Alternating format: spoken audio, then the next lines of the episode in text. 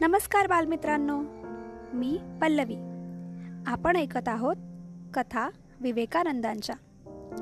कथा क्रमांक नऊ प्राणीमित्र नरेंद्र. नरेंद्र लहान असताना विश्वनाथ बाबूंनी त्याला अनेक खेळणी आणून दिली होती. या निर्जीव वस्तूंबरोबरच जिवंत पशुपक्ष्यांचा सहवास त्याला लाभावा म्हणून घराच्या अंगणातच त्यांनी एक छोटेसे प्राणी संग्रहालयही केले होते.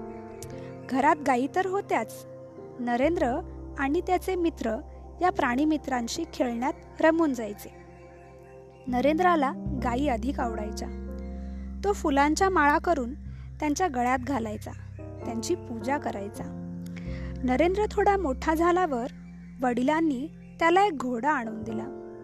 लहानपणीच नरेंद्र त्यावर बसायला शिकला.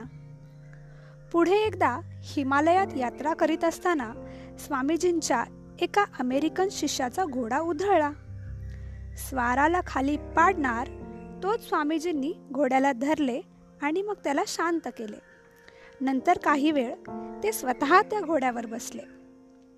थोड्या वेळाने त्यांनी नुकत्याच घोड्यावर बसायला शिकलेल्या एका शिष्याला सांगितले आता मी खाली उतरतो. तू बैस या घोड्यावर. तो शिष्य घाबरला. स्वामीजी म्हणाले भिऊ नकोस. तो आता काही करणार नाही.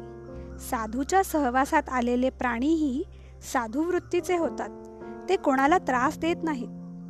आणि खरोखरच तसे घडले. पुढच्या प्रवासात त्या घोड्याने जराही त्रास दिला नाही. ही होती आजची कथा. उद्या पुन्हा भेटूयात नव्या कथेसह.